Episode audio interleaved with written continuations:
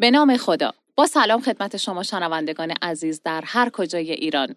با افتخار قسمتی دیگر از موج همراه با مطبوعات را تقدیم حضورتان می کنیم از استودیو صداهای همراه. درود به همه شما عزیزان این شما و این همراه با مطبوعات این هفته.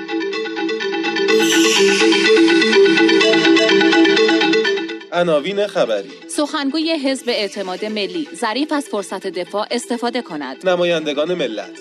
ظریف دروغ می‌گوید. در کشور پولشویی وجود ندارد. دیگر کسی نیست که نداند.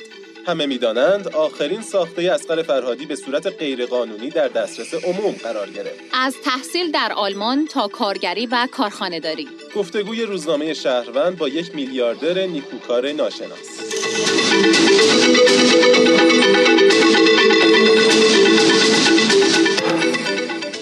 در ابتدا میریم سراغ روزنامه آرمان با تیتر ظریف از فرصت دفاع استفاده کند نمایندگان ملت ظریف دروغ می‌گوید در کشور پولشویی وجود ندارد پس از حجمه های بسیار زیاد علیه محمد جواد ظریف در بهارستان بالاخره آقایان دلواپس با 24 امضا استیزاه وزیر امور خارجه را تقدیم هیئت رئیسه مجلس کردند.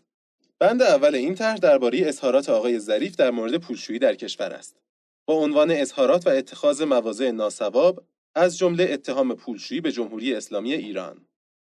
با توجه به این نوع نگارش در بند اول استیزاه آقای وزیر به طور کاملا شفاف بر همگان روشن است. افرادی که به دنبال استیزاه او برآمده اند مدعی هستند که در کشور هیچ نوع پولشویی وجود ندارد و سخنان آقای ظریف خلاف جمهوری اسلامی است. در صورتی که به دلواپسان بیانصاف باید گوشزد کرد که اگر این نوع جرم در کشور موجود نیست پس پول قاچاق کالاها یا پول قاچاق مواد مخدری که به کشور وارد می شود به کجا می رود؟ همچنین باید به این آقایان گفت که اگر قصد استهزای آقای ظریف را در مجلس دارید همانطور که این مجلس به نام خانه ملت نامیده شده است اگر این موضوع به آنجا کشید که آقای ظریف به صحن بیاید و پاسخ دهد چه بهتر است که پاسخهای آقای ظریف از طریق صدا و سیما به صورت پخش زنده برای تمام مردم جامعه نشان داده شود تا مشخص شود که آیا در کشور پولشویی وجود دارد یا خیر؟ چرا که مردم پس از پاسخهای آقای ظریف می توانند نتیجه گیری کنند که آیا آقایان تندرو به دنبال منافع کشور و نظام حرکت می کنند و یا آقای ظریف و تیم دیپلماسی دولت؟ همانطور که همیشه به مسئولان کشور گوشزد می شود که با مردم به شفافیت و سراحت صحبت کنید. به آقایان دلواپس در خانه ملت هم این موضوع گوشزد می شود که در صورت استیزای آقای ظریف جلسه مذکور را به صورت پخش زنده روی آنتن تلویزیون نشان دهید تا مردم هم در جریان موضوعات باشند. ادامه بازی با ظریف و حجم علیه او هیچ موضوعی بجز بازی باخت باخت مانند گذشته برای آقایان دلواپس نخواهد داشت.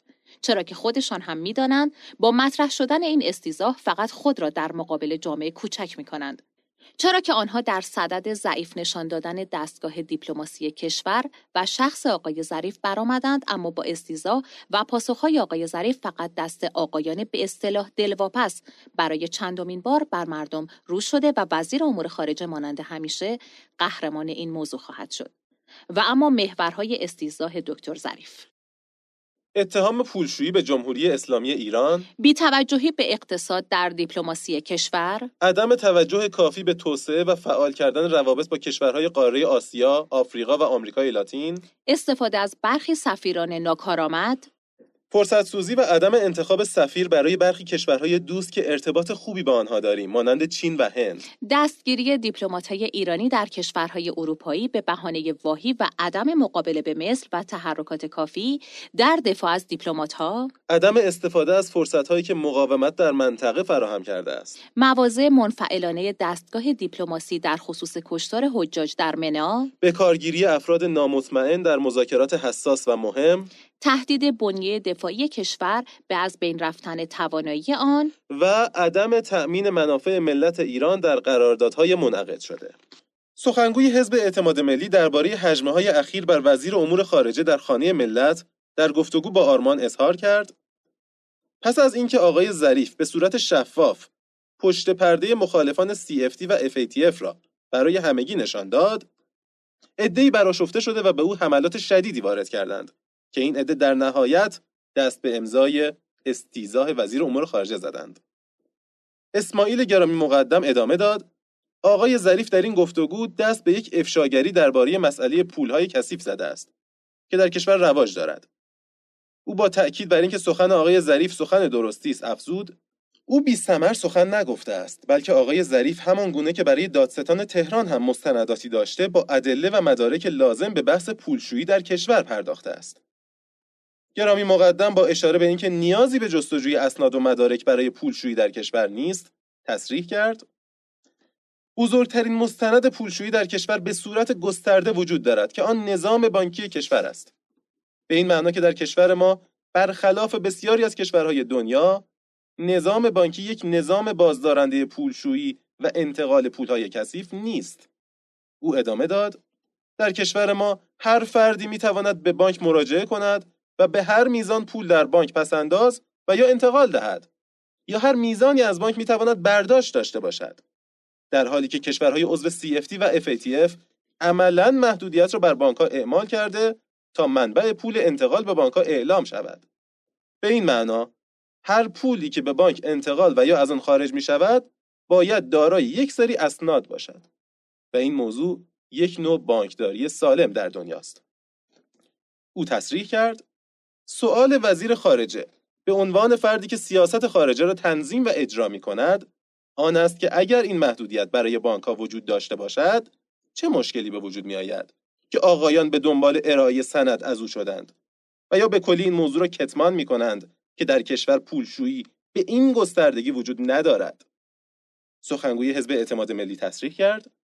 با توجه به شرایط کنونی وجود تهدیدهای شدید آمریکا بر ایران ما وارد نظام بانکداری دنیا شویم. قوانین بین المللی بانکی و مالی را رعایت کنیم تا در نتیجه پولشویی در کشور به حداقل برسد. او در پایان گفت بر همگی روشن است.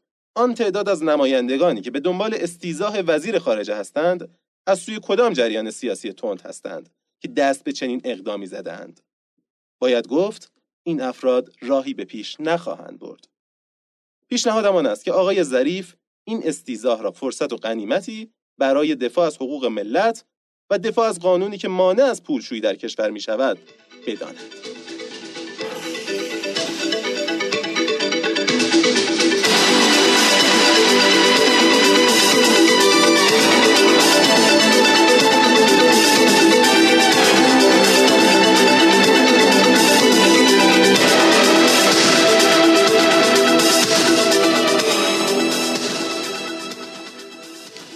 سراغ روزنامه همدلی با تیتر همه می‌دانند آخرین ساخته اسقر فرهادی به صورت غیرقانونی در دسترس عموم قرار گرفت.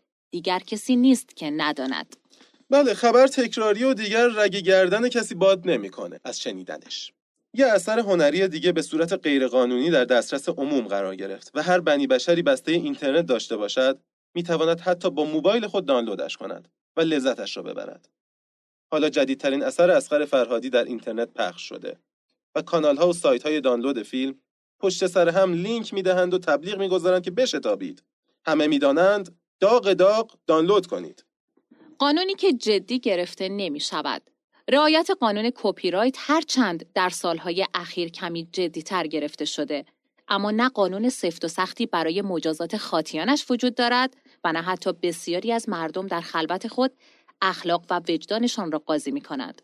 فیلمی که برای ساختنش 11 میلیون و 800 هزار دلار هزینه شده و با دلار 12 هزار تومانی بیش از 140 میلیارد تومان برای سازندگانش آب خورده را نگاه می کنند و از خود نمی‌پرسند زحمتی چندین ماهه و شاید چندین ساله برای تولیدش کشیدند و روانی است به صرف انتشار غیرقانونیش به هر دلیلی تماشایش کرد. روابط عمومی فیلم همه می‌دانند سریعا بیانیه‌ای منتشر کرد و در کانال رسمی کارگردان اثر قرار داد. تا شاید مردم دلشان به درد بیاید و دانلود نکنند. نسخه بیکیفیت را. این بیانیه به این شرح است. متاسفانه نسخه ای از فیلم همه می‌دانند در فضای مجازی منتشر شده است. با توجه به آنکه هنوز فیلم در بسیاری از کشورها به روی پرده نرفته و در حال حاضر نیز نمایش آن در بعضی از کشورها ادامه دارد انتشار غیرقانونی این فیلم روند اکران آن را دچار آسیب خواهد کرد. به همین خاطر انتشار و کپی این فیلم تا پیش از پایان اکرانهای سایر کشورها مورد رضایت تهیه کنندگان نیست. لازم به ذکر است موارد نقض کپی رایت مالکان اثر به صورت قانونی پیگیری خواهد شد. البته این بیانیه بعیده بتونه صدی قوی باشه مقابل وسوسه تماشای آخرین اثر از کارگردانی که دو جایزه اسکار دارد و دوستدارانش سه سال است انتظار می‌کشند برای تماشایش. به گروه های دوستان و همکاران که سر می‌زنی می‌بینی قرار دانلود شبانش رو گذاشتند و می‌خواهند فردهش بنشینند نقدش کنند بررسی کنند این فیلم کارگردان صاحب سبک را همه می‌دانند نه تنها در ایران بلکه برای سینما دوستان دیگر کشورهای جهان نیز فیلم مهمی است. فرهادی حالا یک چهره بین المللی محسوب می شود. دو جایزه از معتبرترین فستیوال سینمایی جهان دریافت کرده. اتفاقی که بسیاری از سینماگران مشهور جهان مانند فرانک دارابونت، سرجیو لئونه، دیوید لینچ، برایان دی پالما، دیوید فینچر و تیم برتون موفق به تصاحبش نشدهاند. از طرف دیگر همه می‌دانند برخلاف آثار گذشته اسقر فرهادی با استقبال چندان خوبی در گیشه روبرو نبوده و امکان دانلود غیرقانونی ضربه سختی به سرمایه گذاران اثر وارد می کند. جدای نادر از سیمین نخستین فیلم برنده جایزه اسکار ایرانی بیش از سه برابر بودجه خود فروش کرد. فروشنده هم به فروش 16 میلیارد تومانی رسید. البته زمانی که دلار افسار گسیخته نبود و بلیت های سینما را 15 هزار تومان نمی فروختند. اما همه می‌دانند هنوز به مرحله سوددهی نرسیده. هرچند آخرین ساخته فرهادی هنوز راه درازی تا پایان اکران دارد. ولی تا همینجا اقبال عمومی نسبت به اثر با توجه به نام بزرگ کارگردان و بازیگران سرشناسش انتظارات را برآورده نکرده است. اولین هنرمندی که در ایران نسبت به دانلودهای غیرقانونی اعتراض کرد مهران مدیری بود. کمدین مشهور تلویزیون بعد از قهر با مدیران سازمان صدا و سیما استارت سریال های شبکه خانگی را زد اما سخت بود مردم عادت کرده به تماشای سریال های مفت و مجانی از تلویزیون را مجاب به پرداخت هزینه برای تماشای یک مجموعه نمایشی کرد. مدیری با ادبیات خاص خودش وارد عمل شد و انواع و اقسام قسم ها را داد تا شاید مردم بیخیال دانلود غیرقانونی شوند. کم کم جا برای دیگر مجموعه ها نیز باز شد و سریال های مانند شهرزاد به موفقیت چشمگیری خارج از رسانه تلویزیون دست یافتند. ولی باز هم سایت ها و کانال ها پر بود از لینک دانلود رایگان و دهنکجی به سازندگان آثاری که هنگام ساخت یک مجموعه انتظار بازگشت سرمایهشان را دارند. پای فرهادی در میان است. حالا هم بعید است کسی به حرف روابط عمومی فیلم همه می‌دانند گوش کند و شاید ریشگرو گذاشتن خود کارگردان هم کاری از پیش نبرد. هرچند مخالفان اسقر فرهادی و آنهایی که بدبین ترند اعتقاد دارند کارگردان فیلم می‌دانسته همه می‌دانند شانسی برای اکران در سینماهای ایران نخواهد داشت و به همین دلیل زمین ساز انتشار غیرقانونیش در اینترنت شده تا با سر و صدای ایجاد شده مخاطبان داخلی را ترغیب به تماشای فیلم کند.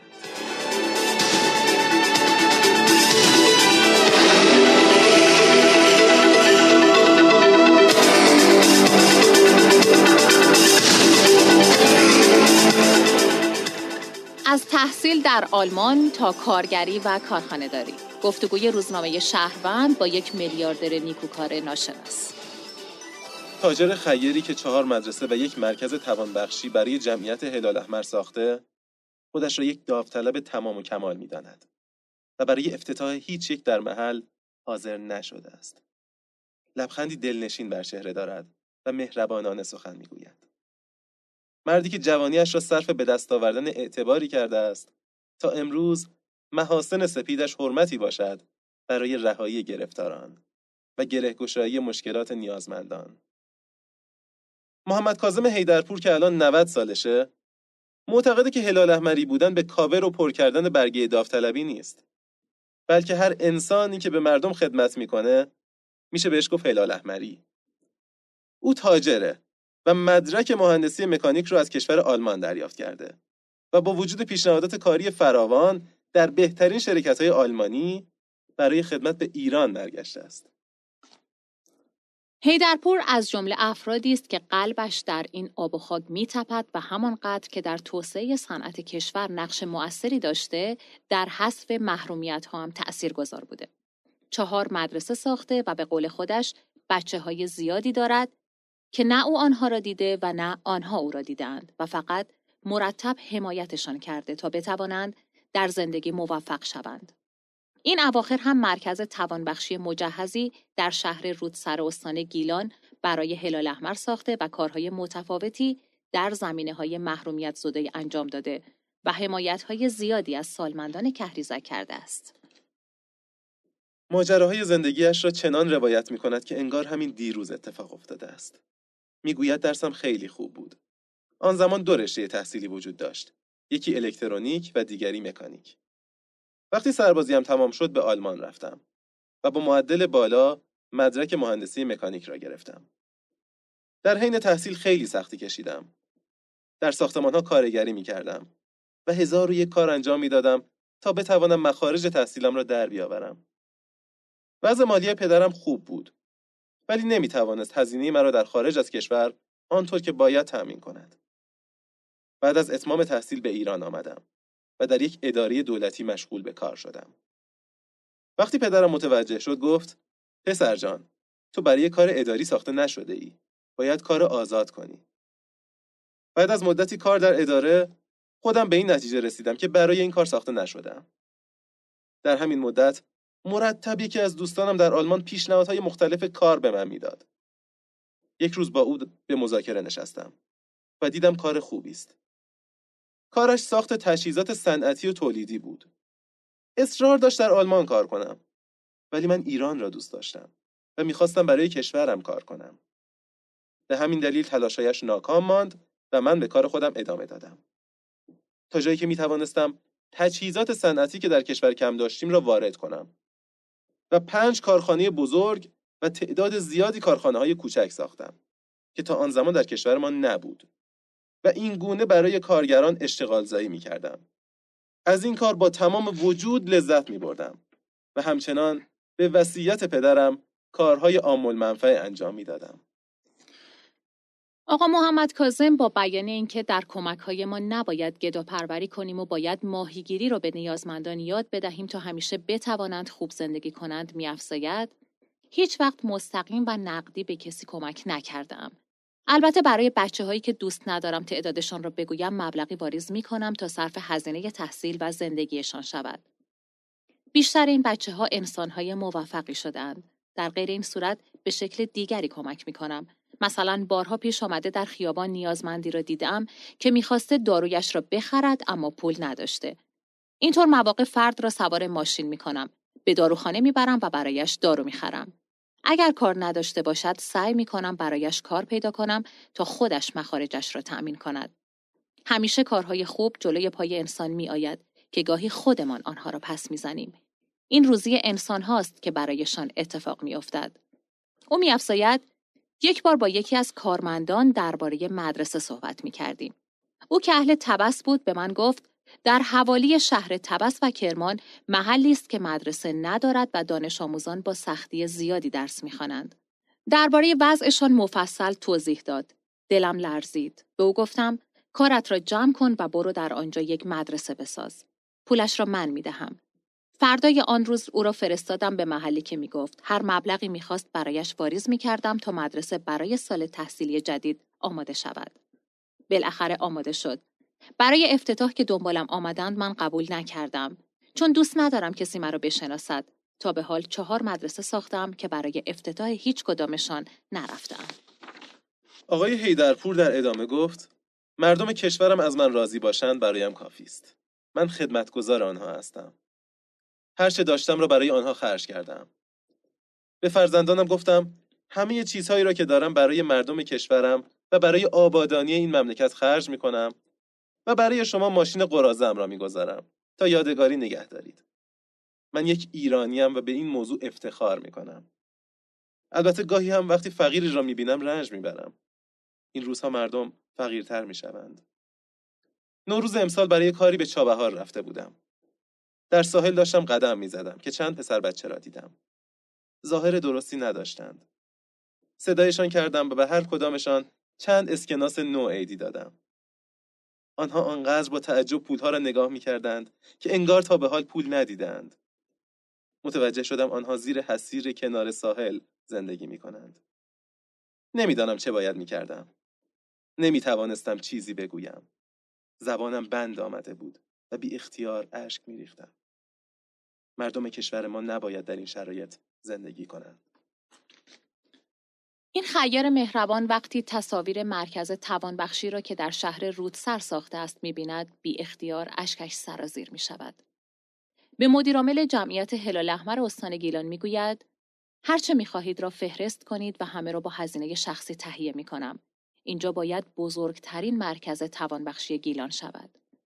وقتی این خاطره را برایش بیان می کنیم و احساسش را در آن لحظه می پرسیم، چهرش منقلب می شود و می گوید لذت بردم که آنقدر این مرکز کارآمد شده است. اینجا قبلا خوابگاهی برای دانش آموزانی بود که از روستاها برای درس خواندن به رود سر می آمدند. حدود یک سال پیش از کنارش رد می شدم که دیدم متروک است و هیچ استفاده ای ندارد. خواستم از هلال احمر پس بگیرم که متوجه شدم در آن منطقه مرکز توانبخشی وجود ندارد. به مدیرعامل هلال احمر پیغام دادم که یا مرکز توانبخشی بزنید که هزینهش را خودم می دهم یا ملک را پس بدهید. با اینکه چیزی را که بخشیدند پس نمی‌گیرند ولی من دوست دارم آنجا کارآمد باشد. وگرنه در آن را قفل می کردم و به عنوان میراث به بچه هایم می دادم. برای ساخت این مرکز خیلی سختی کشیدم. سه دستگاه دیالیز از آلمان آوردم که با وجود تحریم ها کار بسیار سختی بود. حاضرم سختی های بیشتری را تحمل کنم تا مردم در رفاه باشند. هر کسی باید در حد خودش کاری کند. مسئولان باید وظیفهشان را درست انجام دهند و مردم در برابر هم مهربان باشند. این گونه همه مشکلات حل می شود. او نظرش را درباره هلال احمر رک و پوسکنده می گوید. هلال احمر خدمات زیادی به مردم ارائه می کند و این خیلی خوب است. هر کسی را که به مردم خدمت می کند باید تحسین کرد. او صحبتهایش را با این جمله پایان می دهد.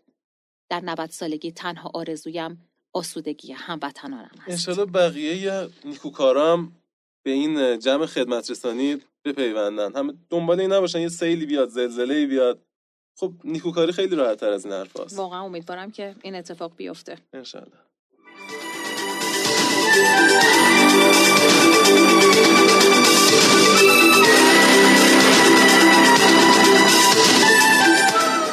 با تشکر از شما عزیزان که این هفته هم با ما بودید یادآوری می‌کنیم که تمامی مقالات از روزنامه های صبح ایران مثل همیشه انتقاد یا پیشنهادی اگه هست ما هستیم. آدرس سایتمون accbs.com من علیرضا شعبان علی به همراه همکارم خانم سیما ابقری. و صدا بردار و متصدی صدا آقای علی علیزاده. شما را تا هفته آینده به خدای بزرگ می‌سپاریم. منم با شما عزیزان خداحافظی می‌کنم و امیدوارم هفته‌ای که در پیش رو دارید حال دلتون خوب باشه. خدا نگهدار. خداحافظ.